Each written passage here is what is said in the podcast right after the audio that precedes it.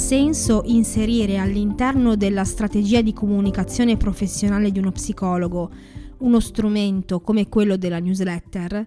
Scopriamolo insieme nella puntata centoventi di Psicologi nella Rete, il podcast per tutti gli psicologi e le psicologhe che vogliono diventare professionisti unici e diversi, a partire dalla loro comunicazione digitale.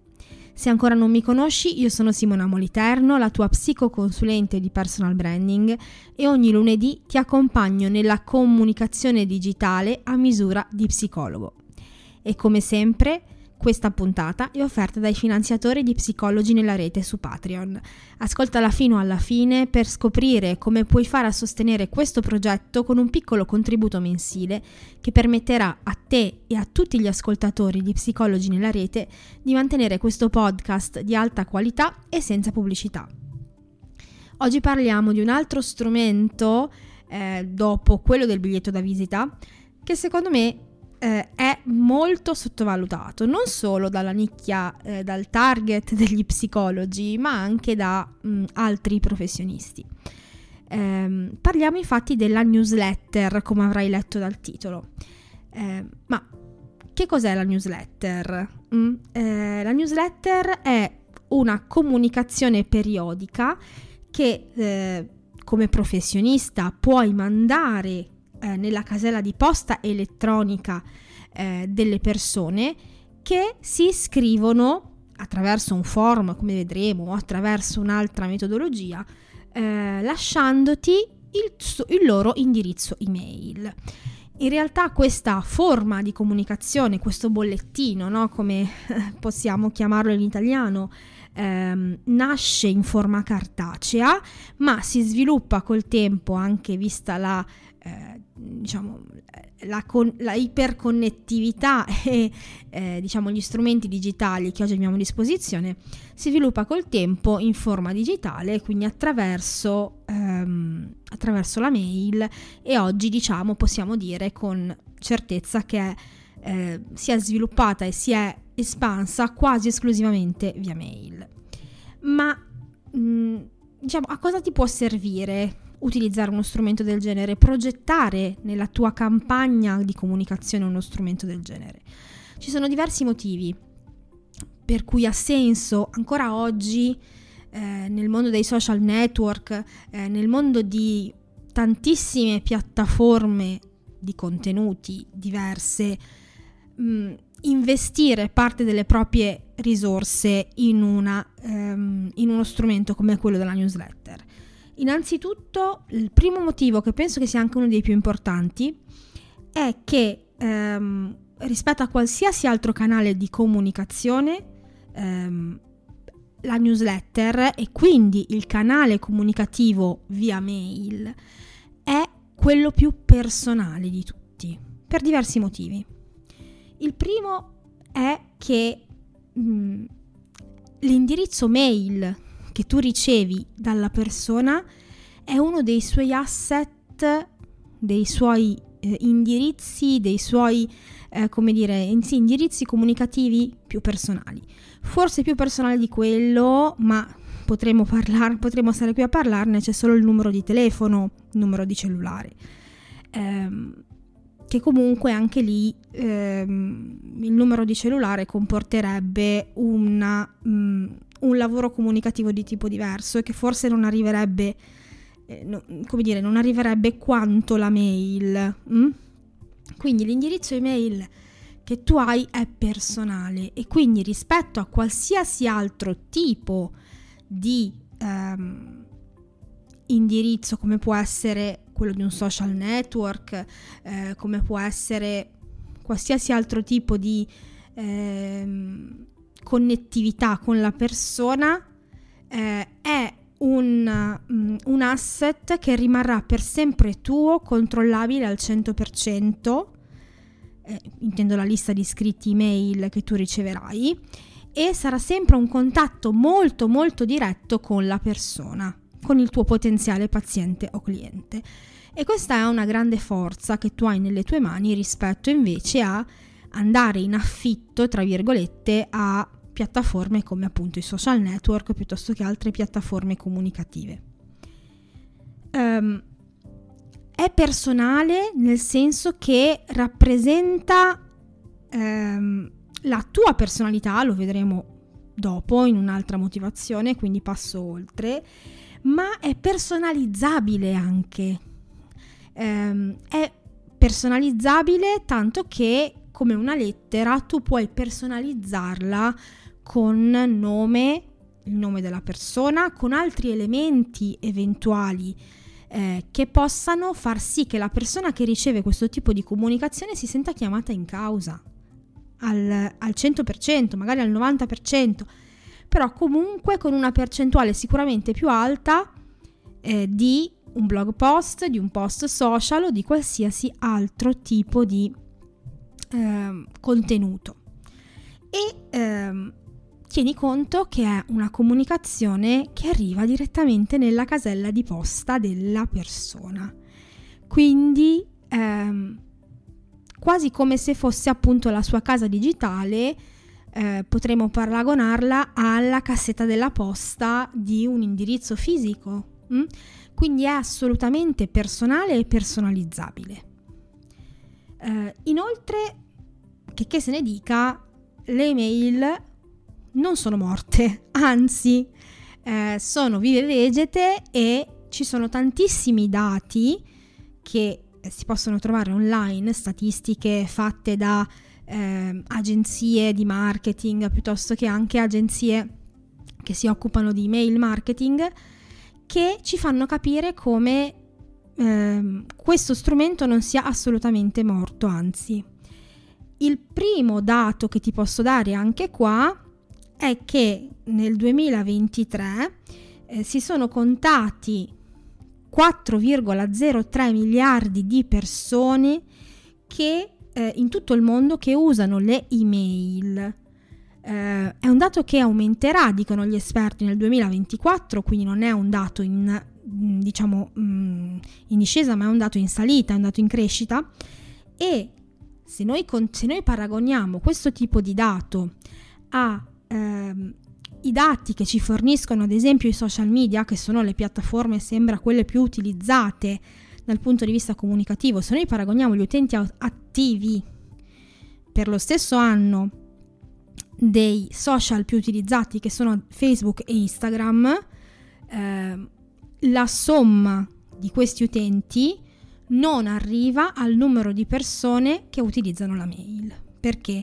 Perché Facebook ci, ci ha detto che eh, il numero di utenti attivi per lo stesso anno è due virgola due miliardi di persone e per Instagram è, è all'incirca un miliardo. Se noi facciamo la somma arriviamo a circa tre miliardi e due, tre miliardi e mezzo, ma non arriviamo ai quattro miliardi virgola zero tre di persone che utilizzano la mail. Quindi è veramente uno strumento molto capillare nella popolazione mondiale.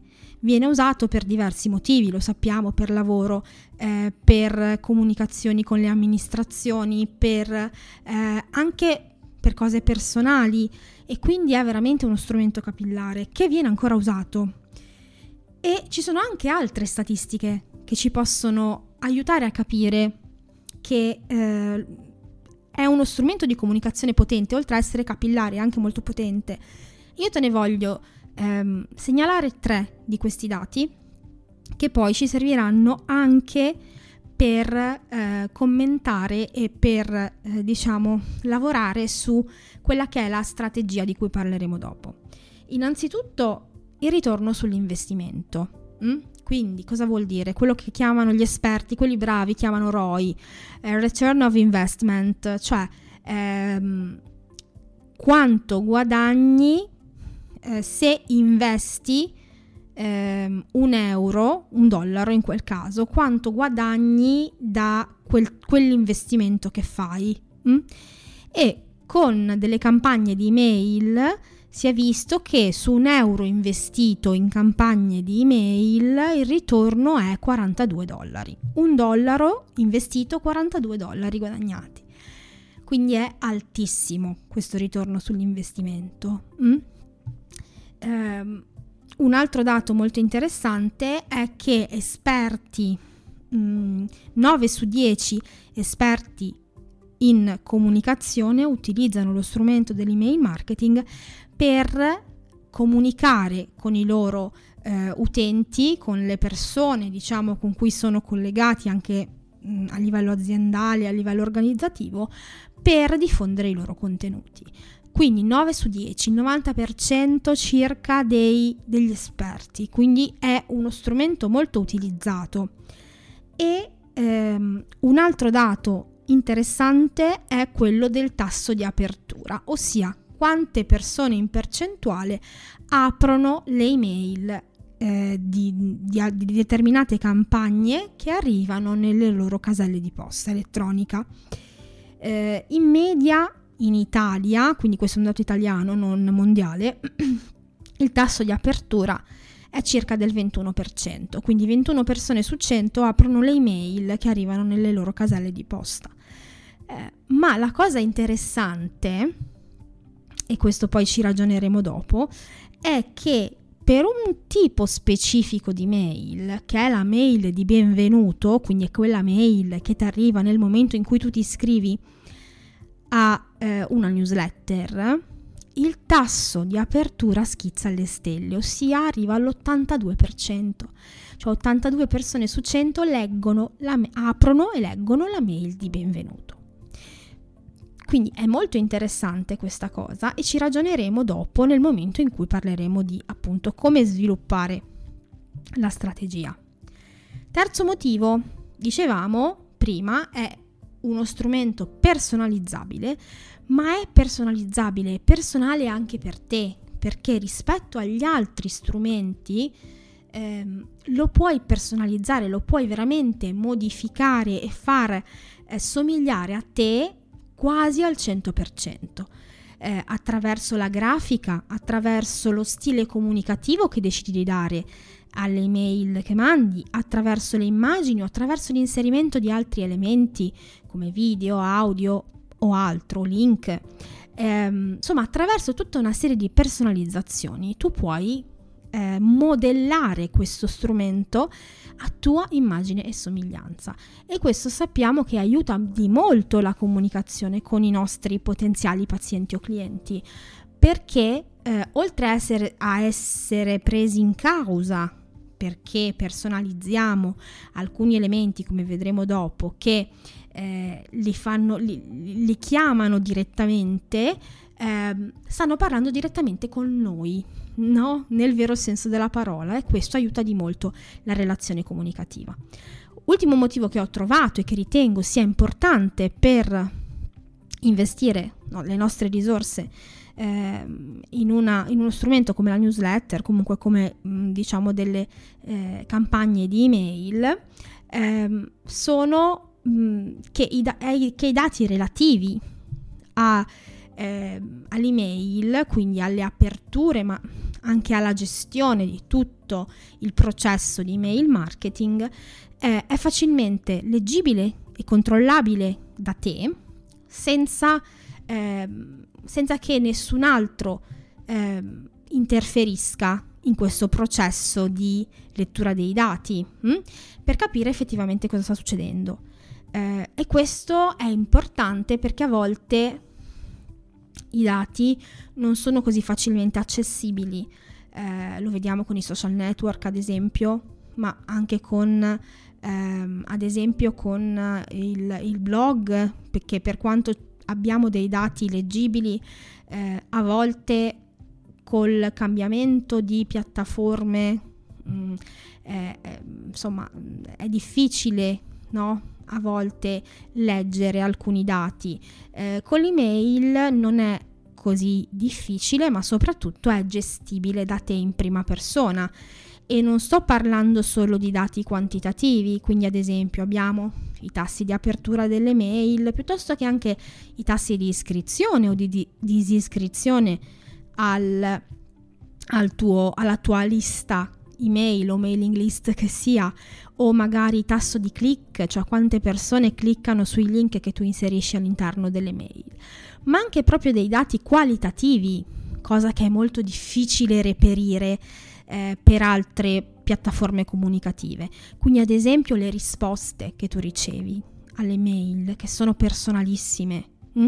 il tipo di risposta, quello che viene scritto all'interno, ma anche proprio il mood, cioè il, mh, lo stile comunicativo, ma anche proprio il, l'umore, tra virgolette, che si legge tra le righe delle risposte che tu ricevi alle tue email, oltre che il numero, ma anche proprio il contenuto. E questo è importantissimo per capire come sta andando una determinata eh, strategia, eh, una determinata campagna comunicativa.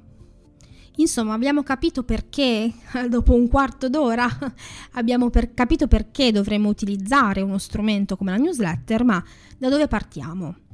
Ehm, allora, i passi, i passaggi sono fondamentalmente due, ehm, che sono comunque da fare, eh, da progettare, da portare avanti in modo quasi simultaneo.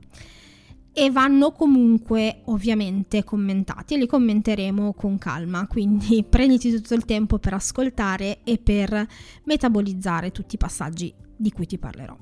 Il primo è la creazione di una mailing list, quindi di una lista di iscritti. Quindi le persone in qualche modo ti devono dare il loro indirizzo mail, che è un indirizzo personale, e per questo, per darti il loro indirizzo personale, devono avere un motivo per farlo, mm. eh, ancora di più che per eh, darti il link al loro social network, piuttosto che per venire loro a guardare la tua pagina di un sito o di un blog. E questo qualcosa di importante in cambio è una promessa che tu gli fai in quel momento, no? È la promessa che quel da, quell'indirizzo che ti stanno dando sarà usato per ehm, comunicare con loro qualcosa di valore, in primo luogo. Quindi che all'interno delle newsletter troveranno delle cose utili, delle cose di valore che gli servono e che possono usare in qualche modo. Mm? Ehm, per questo il, la prima promessa che tu gli fai e eh, diciamo il primo Eh, consiglio che io ti do è quello che all'interno della newsletter che tu progetterai eh, ci deve essere qualcosa di diverso, di particolare, di unico, che fuori non si trova. Perché se io posso trovare quello che mi stai dicendo anche sulla tua pagina social, sul tuo blog, sul tuo sito, sul tuo podcast, perché ti devo dare il mio indirizzo mail personale affinché tu comunichi con me personalmente? Vado, ve- vado io, quando ne ho voglia, a vedere queste cose sui tuoi social, eh, sul tuo podcast, sul tuo blog, e fine del discorso. Quindi questo è, eh, come dire... Il, coro- il, corolla- il corollario di questo è che non puoi usare la newsletter semplicemente per fare un, um, un riepilogo che sia mensile o settimanale di quello che esce sui tuoi canali. No, non funziona così. Deve esserci qualcosa di più, mh? qualcosa di più che sia unico, che sia di valore, che sia importante, che le persone sappiano, quelle persone che ti daranno il loro indirizzo mail. Un altro, mh, diciamo, piccolo... Eh, step ulteriore che puoi fare per aiutare le persone a decidersi a darti il loro indirizzo mail è dargli un contenuto in più nel momento in cui loro si iscrivono alla tua lista email. Quindi, ad esempio, un quello che chiamiamo freebie, ossia un regalo, mh? un contenuto di valore regalato che tu dai alle persone in cambio del loro indirizzo email. mh? Questo contenuto può essere qualsiasi cosa, in quel momento possa essere utile per loro a risolvere un piccolo problema, un piccolo eh, bisogno che loro hanno, quindi non deve essere una cosa enorme, che però sia utilizzabile puntualmente per quel bisogno, che sia utile immediatamente a loro. Una piccola checklist, un piccolo video su un problema specifico, eh, un P D F scaricabile dove racconti qualcosa di utile per loro in quel momento su una situazione problematica che stanno attraversando o che hanno, mh, che ha il tuo target.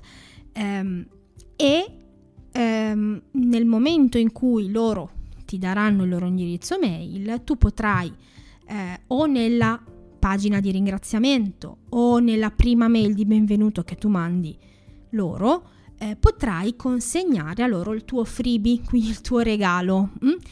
E in questo modo le persone saranno sicuramente più contente e più invogliate a darti il loro indirizzo mail.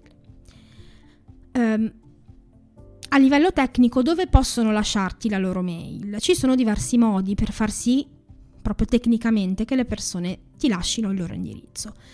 Uh, il più utilizzato è sicuramente quello di inserire all'interno del proprio sito web un form di contatto, quindi un...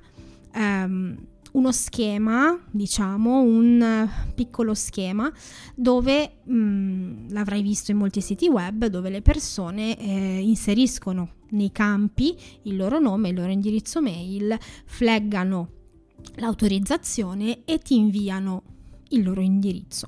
Questo indirizzo poi può essere raccolto in automatico dal tuo ehm, autorisponditore, ehm, ne parleremo un attimo dopo, oppure può essere raccolto all'interno di un file che poi tu piano piano eh, inserisci all'interno della tua lista mail.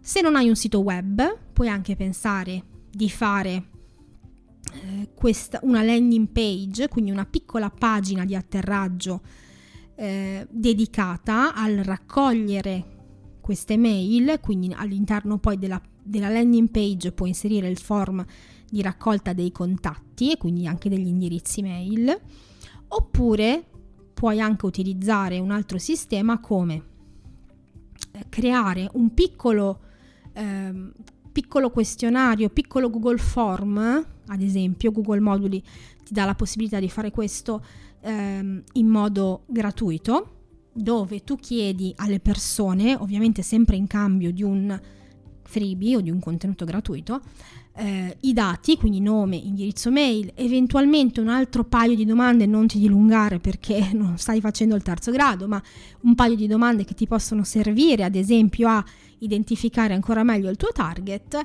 e alla fine quindi raccogli in questo modo indirizzi mail e dati e regali il tuo freebie.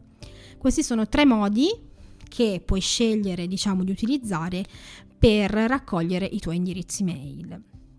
Nel caso del sito web e della landing page, eh, questi indirizzi mail possono essere raccolti da te in modo manuale, quindi li prendi e poi li inserisci nella tua lista mail, che può essere un file eh, su, eh, su Excel piuttosto che un file su Word, eh, oppure possono essere collegati direttamente al tuo autorisponditore, che è un software che ti permette di mandare le newsletter in modo più automatico, automatizzato e più ehm, diciamo organizzato, ne parleremo tra poco.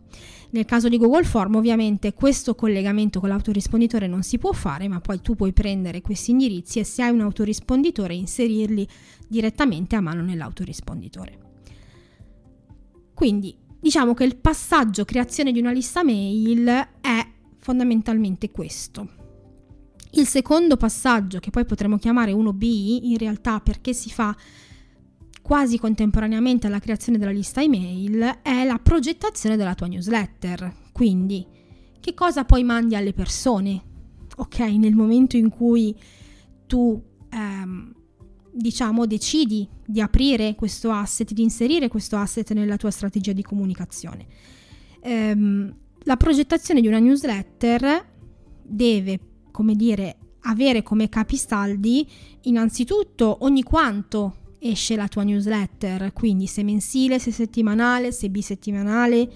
Questo è importante soprattutto per riagganciarci al discorso della costanza e quindi il fatto che comunque è un bollettino, un asset di comunicazione periodico, quindi deve, nel momento in cui tu decidi di lanciarlo, ogni settimana, a parte rari casi, ogni settimana se decidi di farla settimanale, ogni mese se decidi di farla mensile, ogni due settimane se decidi di farla bisettimanale, deve arrivare nella casella di posta delle, tu- delle persone iscritte. Che cosa contiene? Abbiamo già detto qualcosa in merito, quindi deve contenere qualcosa di più della tua, ehm, come dire, di, de, della, di quei contenuti che tu inserisci già al di fuori della newsletter, quindi non può essere semplicemente un riepilogo di quello che fai fuori, ma qualcosa ci metti dentro, ci puoi mettere dentro ehm, un approfondimento di quello che avviene fuori, ci puoi mettere dentro ehm, qualche, come dire, rubrica particolare relativa a film, libri, eh, piuttosto che, che è sempre molto apprezzata, piuttosto che a riflessioni su alcuni ehm, aspetti scientifici. Eh, una cosa che piace molto, ad esempio, può anche essere una ehm, condivisione commentata in modo più semplice di alcuni articoli scientifici che tu leggi per lavoro. Ci, ci sono tantissime soluzioni e non c'è limite alla creatività eh, per quello che puoi inserire all'interno di una newsletter. L'importante è che sia mh, qualcosa che può essere utile alle persone, che sia diverso da quello che le persone trovano al di fuori, quindi ad esempio sui tuoi social o sul tuo sito. Eh, come la mandi questa newsletter? Quindi torniamo al discorso: la mandi a mano, quindi scrivendo mail per mail e eh, mandandola dal tuo Gmail, Gmail sarebbe meglio di no, dal, poi ne parleremo anche di questo, ehm, dal, mh, dal tuo programma di posta o con un autorisponditore, quindi un software specifico come Mailchimp, Sendinblue, Uh, come MailerLite, ce n'è tantissimi. Io qua ho fatto qualche nome, ma ce n'è veramente tanti che ti permettono quindi di inviare le newsletter in modo più organizzato, più facile, ehm, ma hanno, come dire, hanno anche la possibilità di fare i profili gratuiti, però vanno studiati un minimo e soprattutto dopo un certo, cioè, come dire, per fare un, una cer- un certo tipo di lavoro hanno un costo. Mm? Eh, questa è una scelta che tu puoi fare a seconda anche sia del mm, tuo tempo, delle risorse che hai a disposizione, ma anche che può evolvere nel tempo. Quindi ad esempio all'inizio, nel momento in cui tu hai pochi indirizzi mail, puoi anche pensare di inviare la newsletter uno per uno alle persone e quindi avere un rapporto quasi one to one con chi si iscrive. Nel momento in cui la tua eh, lista mail si aumenta, quindi diventa più importante, puoi anche pensare di affidarti a un, a un autorisponditore, anche perché se le mail superano le cinquanta unità mh, diventa molto difficile gestire eh, il contatto one to one senza l'aiuto di un autorisponditore.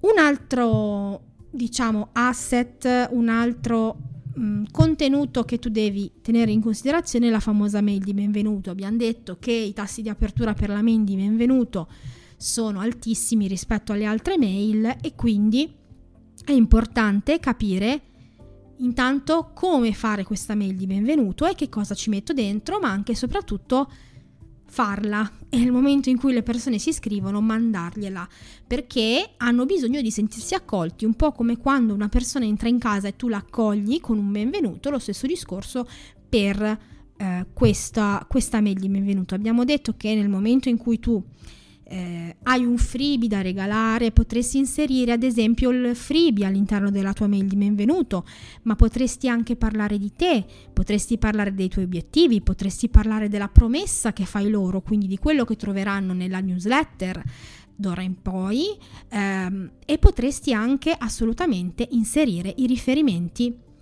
ai tuoi canali e al tuo lavoro.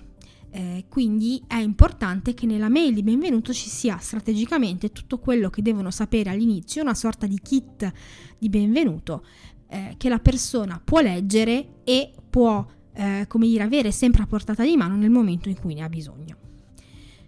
Ultimo discorso relativo alla progettazione delle email è un piano editoriale dedicato, ossia a un certo punto tu devi sapere Eh, devi, devi far fare un percorso alle persone attraverso la tua newsletter e quindi avere un piano editoriale dedicato alla newsletter. Ovviamente ti rimando alla puntata del piano editoriale per capire come si fa, non ne parleremo qui anche perché abbiamo da, ancora da dire un sacco di cose, siamo quasi a mezz'ora di puntata, però è importante che ci sia questo piano editoriale che sia dedicato alla newsletter.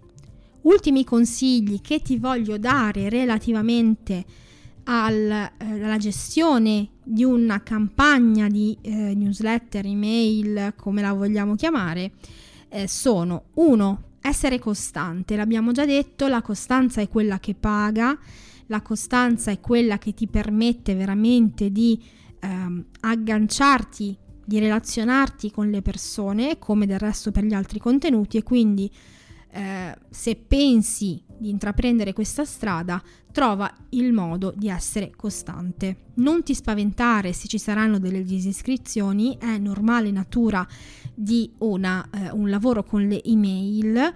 L'importante è che tu sia costante, almeno per un periodo di tempo di sei mesi, un anno, per vedere cosa succede. Eh, secondo consiglio, usa la regola dell'ottanta venti.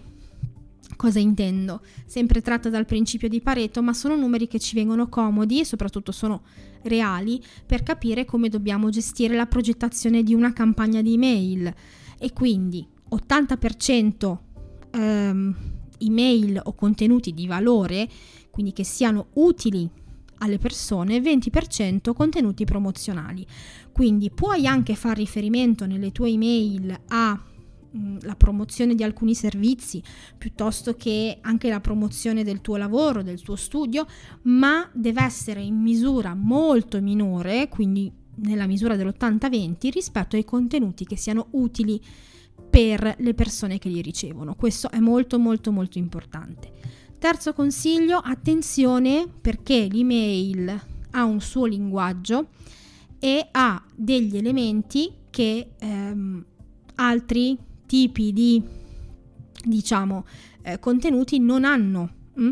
Quindi ehm, abbiamo il corpo mail, che può essere tendenzialmente paragonato come tipologia a eh, una mh, caption di un, di un social, piuttosto che eh, alla stesura di eh, una descrizione, ok?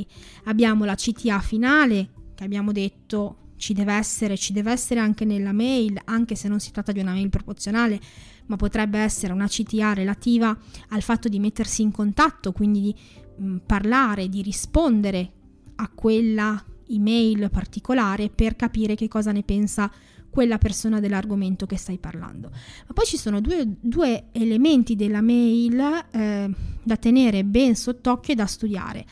Eh, uno è l'oggetto. L'oggetto della mail è quello che all'interno eh, della casella di posta, ehm, come dire, in cui eh, finiscono tutte le email, l'oggetto è quello che mi fa dire la apro o non la apro.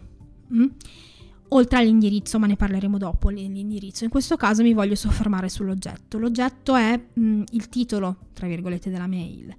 I consigli che ti posso dare, che poi sono quelli che puoi trovare anche su Google se cerchi un po' di informazioni, è uno che sia molto corto eh, perché se no non si vede, non si legge tutto, e quindi devono essere quattro, cinque, massimo sei parole. Eh, deve essere qualcosa di eh, non troppo marchettaro, passami il termine, ma che mi incuriosisca comunque ad aprirla, quindi ci deve essere comunque un elemento di curiosità all'interno dell'oggetto che mi permetta di capire di, e di dire ma andiamo a vedere cosa mi sta dicendo all'interno della mail, perché mi ha detto questo nell'oggetto, perché mi ha scritto questo nell'oggetto. Eh, quindi è importante che dai un occhio anche all'oggetto e non lo scrivi così per caso. Puoi anche scriverlo dopo che hai scritto tutta la mail, e questo magari ti permette di avere il colpo di genio su cosa scrivere all'interno dell'oggetto. Secondo elemento importante per la mail è la firma. La firma non è un di più, ma è quella che ti permette di personalizzare eh, il tuo la tua lettera, tra virgolette, quindi la tua email, la tua comunicazione, e quindi all'interno della firma ci pu- puoi anche inserire oltre che il tuo nome e cognome, anche i riferimenti, no? Che ehm, rifanno al tuo progetto comunicativo, piuttosto che tutti quegli, eh, tutti, eh, quegli elementi, come ad esempio ehm, la tua promessa, volendo, eh, la tua proposta di valore, se vuoi, se ci sta, eh, ma la tua firma deve div- diventare una sorta di biglietto da visita in più che sta in fondo ad ogni mail e che quindi riporta le persone curiose a tutti gli altri canali di comunicazione che tu hai intorno alla tua strate- all'interno della tua strategia, quindi non sottovalutarlo. Quarto consiglio, attenzione all'indirizzo mail da cui mandi la tua newsletter, sia che tu usi un autorisponditore sia che non lo usi, che quindi lo mandi a mano. Um, meglio se c'è all'interno dell'indirizzo un elemento che fa riferimento al, all'umano, quindi alla persona, quindi meglio nome chiocciola qualcosa, nome cognome chiocciola qualcosa, piuttosto che info chiocciola amministrazione chiocciola e tutto. Secondo, mh, è sicuramente più professionale eh, e più, come dire, mh, sì, più professionale direi, se eh, è riferito, eh, soprattutto la seconda parte dell'indirizzo mail, è riferita a un sito o comunque a un indirizzo di tua appartenenza, quindi meglio, molto meglio, eh, abbiamo detto nome chiocciola, mh, nome del tuo sito, simona moliterno punto it, psicologi nella rete punto it, eccetera eccetera, piuttosto che gmail punto com, arroba punto it, eh, hotmail punto com, eccetera eccetera. Sicuramente molto più professionale nel primo caso. Eh, quinto e ultimo consiglio, personalizza, non utilizzare le mail come comunicazioni istituzionali, eh, che possono arrivare dal comune di eh, appartenenza piuttosto che dalla eh, azienda del gas, dell'energia, ma eh, il testo deve rima- il testo, il corpo mail, ma anche la struttura deve rimandare a te, a chi sei, al tuo personal brand, alla tua unicità, ma anche gli elementi che puoi personalizzare devono rimandare alla persona a cui stai mandando la mail. Quindi il nome, per esempio, all'inizio ci sono, lo puoi fare manualmente, oppure gli autorisponditori hanno un modo, ognuno il suo, per personalizzare per ogni indirizzo il nome che tu associ a quell'indirizzo e quindi mettere il nome, ok, al proprio in, cal- in, eh, sì, in top alla mail, piuttosto che altri elementi che tu puoi inserire all'interno. Mm? Eh, quindi di nuovo magari di nuovo il nome se vuoi riprendere il discorso, o magari Mm, non lo so, qualche elemento che tu puoi inserire nella scheda anagrafica del, delle tue persone e che ogni autorisponditore eh, ha la modalità per farlo. Quindi mi raccomando, personalizza. Siamo arrivati alla fine e come sempre ho detto troppo, ho detto un sacco di cose e quindi eh, spero di averti chiarito un po' di dubbi in merito allo strumento della newsletter, che ritengo davvero interessante da provare e da testare all'interno di una campagna di comunicazione di uno psicologo. Ricorda che se vuoi approfondire ancora di più questo tema e lavorarci con calma, puoi scaricare il workbook dal canale Telegram di Psicologi nella Rete. Per accedere a questo canale vai al link che trovi in descrizione alla puntata, compila il form e poi nella pagina di ringraziamento troverai il link diretto per accedere da subito al canale e quindi scaricare anche il workbook. Per oggi la puntata termina qui e noi ci sentiamo di nuovo la prossima settimana. Come sempre un grazie dal cuore ai finanziatori di Psicologi nella Rete su Patreon, le persone che stanno permettendo con il loro supporto anche economico che il podcast e tutto il progetto vada avanti con qualità e senza pubblicità. Sto parlando di Maria Rosa Ragneli, Giovanna Vornia, Alessandra Badalamenti, Lisa Massei e Tiziano Cerulli. Eh, da questo duemilaventitré, te l'ho già detto, te lo ripeto, si torna al, al livello di finanziamento base, quello con il quale puoi contribuire al progetto con un piccolo contributo mensile di tre euro al mese, quindi in pratica una colazione al bar. In cambio riceverai i miei ringraziamenti all'interno di ogni puntata del podcast e la tua menzione come finanziatore al sito sul sito w w w punto psicologi nella rete punto it. Insomma, se questo progetto è per te importante, vuoi aiutarmi a mantenerlo gratuito e senza pubblicità per tutti, anche per te, vai su www punto patreon punto com slash Simona Moliterno e diventa finanziatore o finanziatrice di Psicologi nella Rete. Grazie per aver ascoltato questa puntata fino alla fine, a presto e buona psicologia nella rete.